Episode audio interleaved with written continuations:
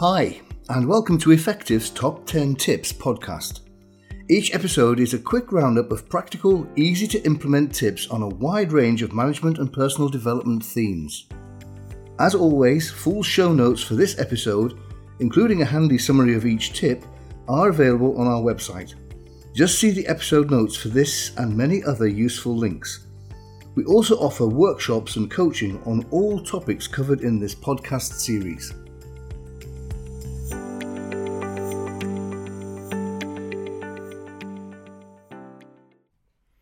Today's episode is on writing in plain English. Tip number one less is more. Keep it short. Some people use the acronym KISS Keep It Short and Simple.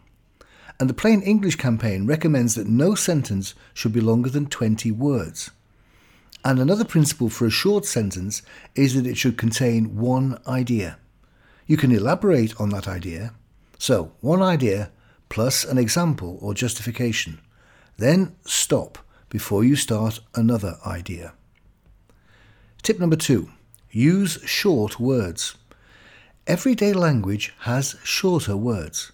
So instead of precipitation, we would say rain. Instead of perambulation, we would say walk. So a useful tip really is to think how you would say it live and then write it pretty much as you would say it.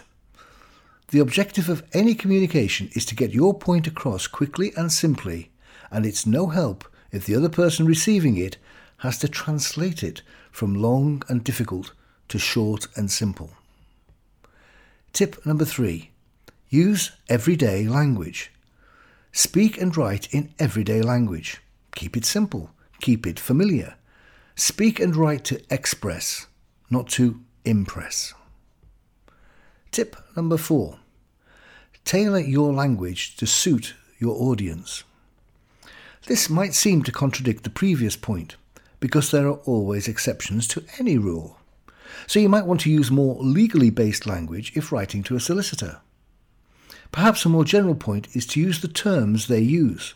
For example, do they refer to staff as staff, employees, colleagues, or team members?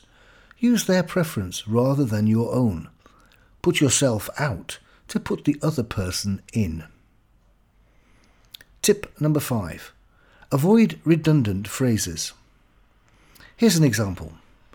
Here's a cheque for the sum of £10. The phrase for the sum of is not necessary. It's redundant. It adds length rather than value. Another favourite of mine how many people end a letter with the phrase, I'd like to take this opportunity to thank you? Simply say, thank you. Tip number six choose your tense. Consider two tenses the active tense and the passive tense. The active tense always starts with the subject, in this case, I, then the verb, the active, love, and then the object, which is you. So subject first, then the active verb, then the object. I love you. That's the active tense. I love you.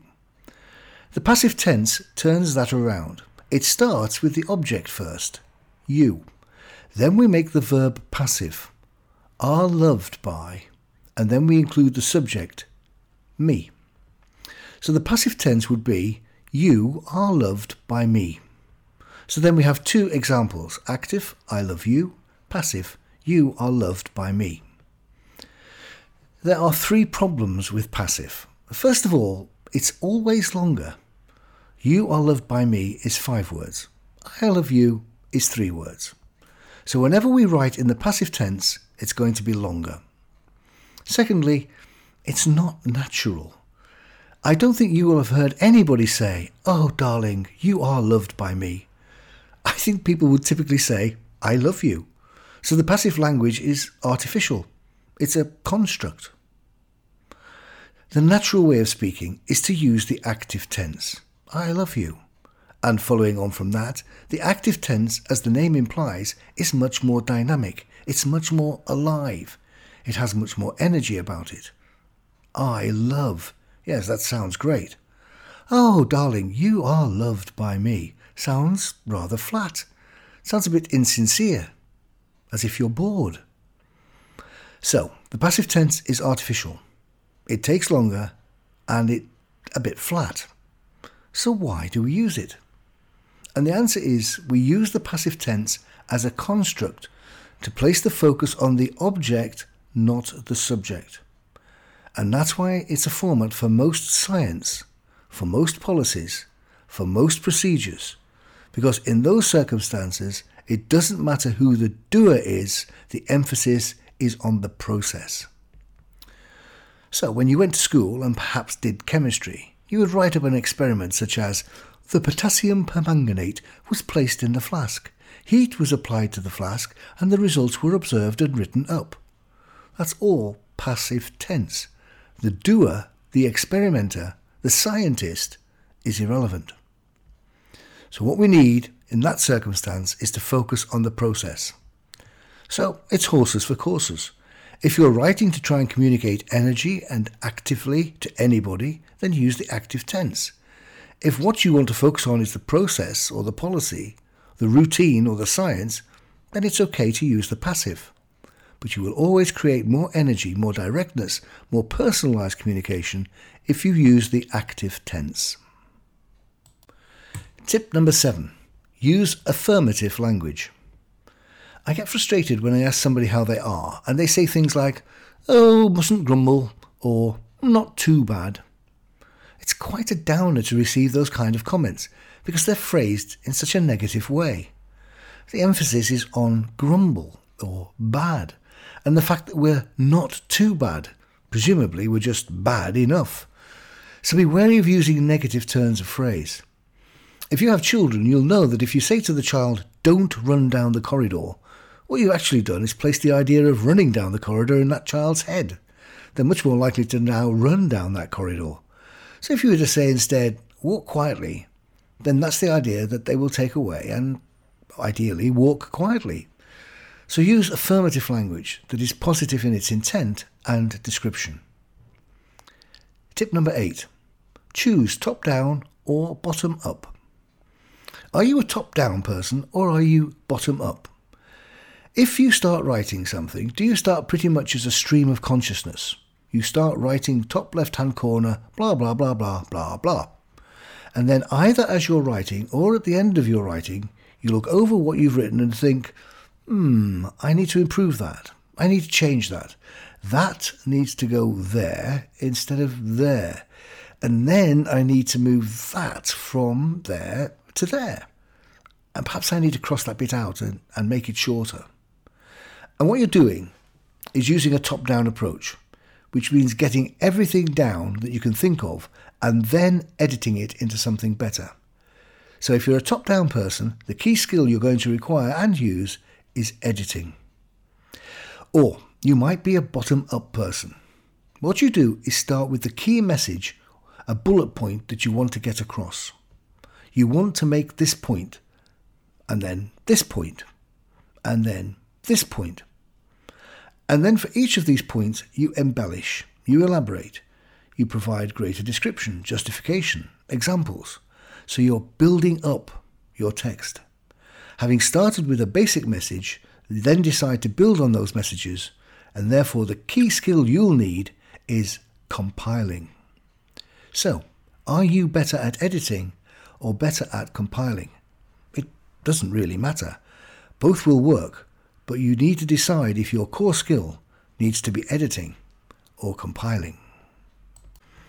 Tip number nine avoid nominalizations.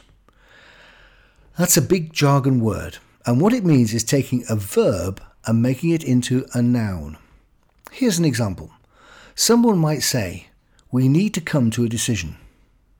They've taken the verb decide and made it into a noun, decision. As a consequence, they have to find another verb to support the noun. So instead of saying we need to decide, they have to say we need to come to a decision, which is less energizing and longer. Tip number 10 Avoid jargon and abbreviations. Language should be matched to its audience. Generally speaking, most people don't understand jargon or abbreviations until or unless they are explained, which of course takes time. So their use can exclude people. They're a bit club like. If you're in the know, they're a shorthand that speeds up communication. But if you're not in the know, they're very excluding and exclusive. So they keep people out who don't understand, and they include only those who do. So a solicitor speaking to a solicitor might be quite comfortable using familiar jargon. Doctors are the same. They'll use jargon. All doctors will understand. But for you and me, assuming we're not solicitors or doctors, it's baffling. We don't understand it. So we feel excluded and perhaps weaker for not knowing and being reluctant to ask. So, avoid jargon, avoid abbreviations, unless you know the other person is comfortable and familiar with them. And if you have to use them, always explain them first.